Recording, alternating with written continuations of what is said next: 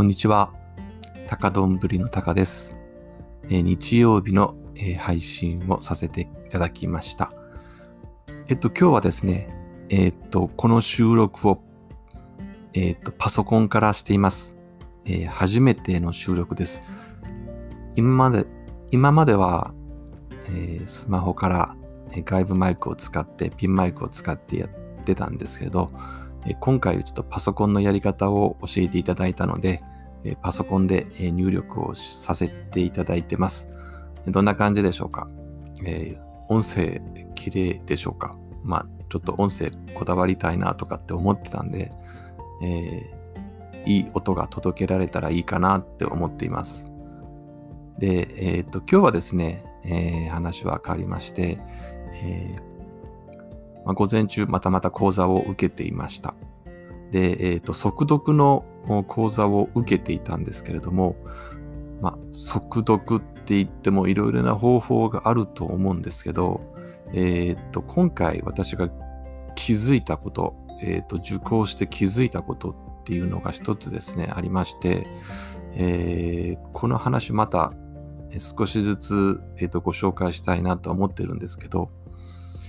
えーと速読の、えーまあ、達成っていうんですかね、えー読み方だけとか脳の発達に関してはですねタンパク質がすごく大事だということを初めて知りました。え、タンパク質が大事なの？ということでちょっとえって思ったんですけど、あどういうかとか、どういうことかと言いますと、結局脳の伝達にはですね、脳の伝達をするのには結局、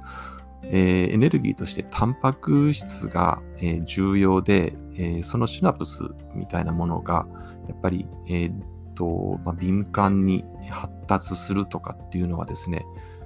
やっぱり栄養が必要みたいです。であの僕ここには全く視点がなくて速読は技術だろうと思ってたんですけど実は、えー栄養が日常の栄養がやっぱり必要だということで脳もやっぱり鍛えなきゃいけないというのには、えータンパク質を欲しがってるということに今日初めて気づかされました。へーと思って聞いてたんですけれども、まあ、タンパク質かということで、まあ、まあ、これを意識しながら、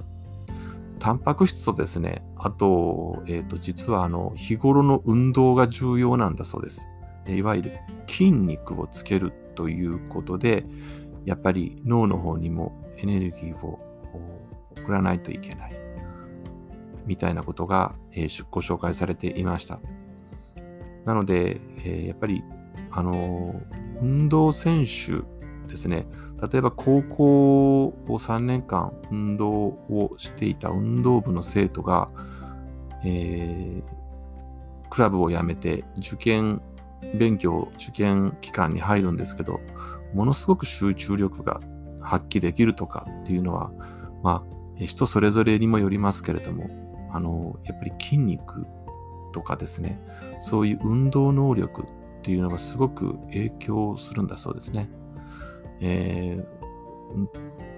本当かいなとかって思ったんですけど、まあ、なるほど、なるほどと思いながら聞いてはいたんですけど、えーこれを、この話を今日聞いてですね、私も、まあ、ウォーキングは毎日やっていますけれども、えーこれはやっぱり、えー心も体も鍛えないといけないなと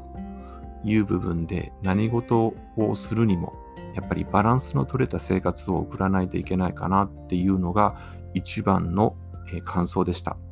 はい。え、ということです。ま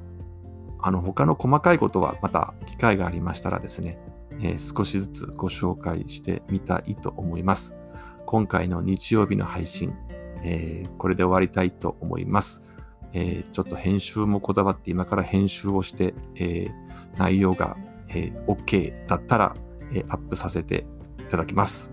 えー最後まで、ええー聞いていただいてありがとうございます。高どんぶりの高でした。それでは、日曜日、えー残りの時間も正しく、正しくじゃないな、楽しく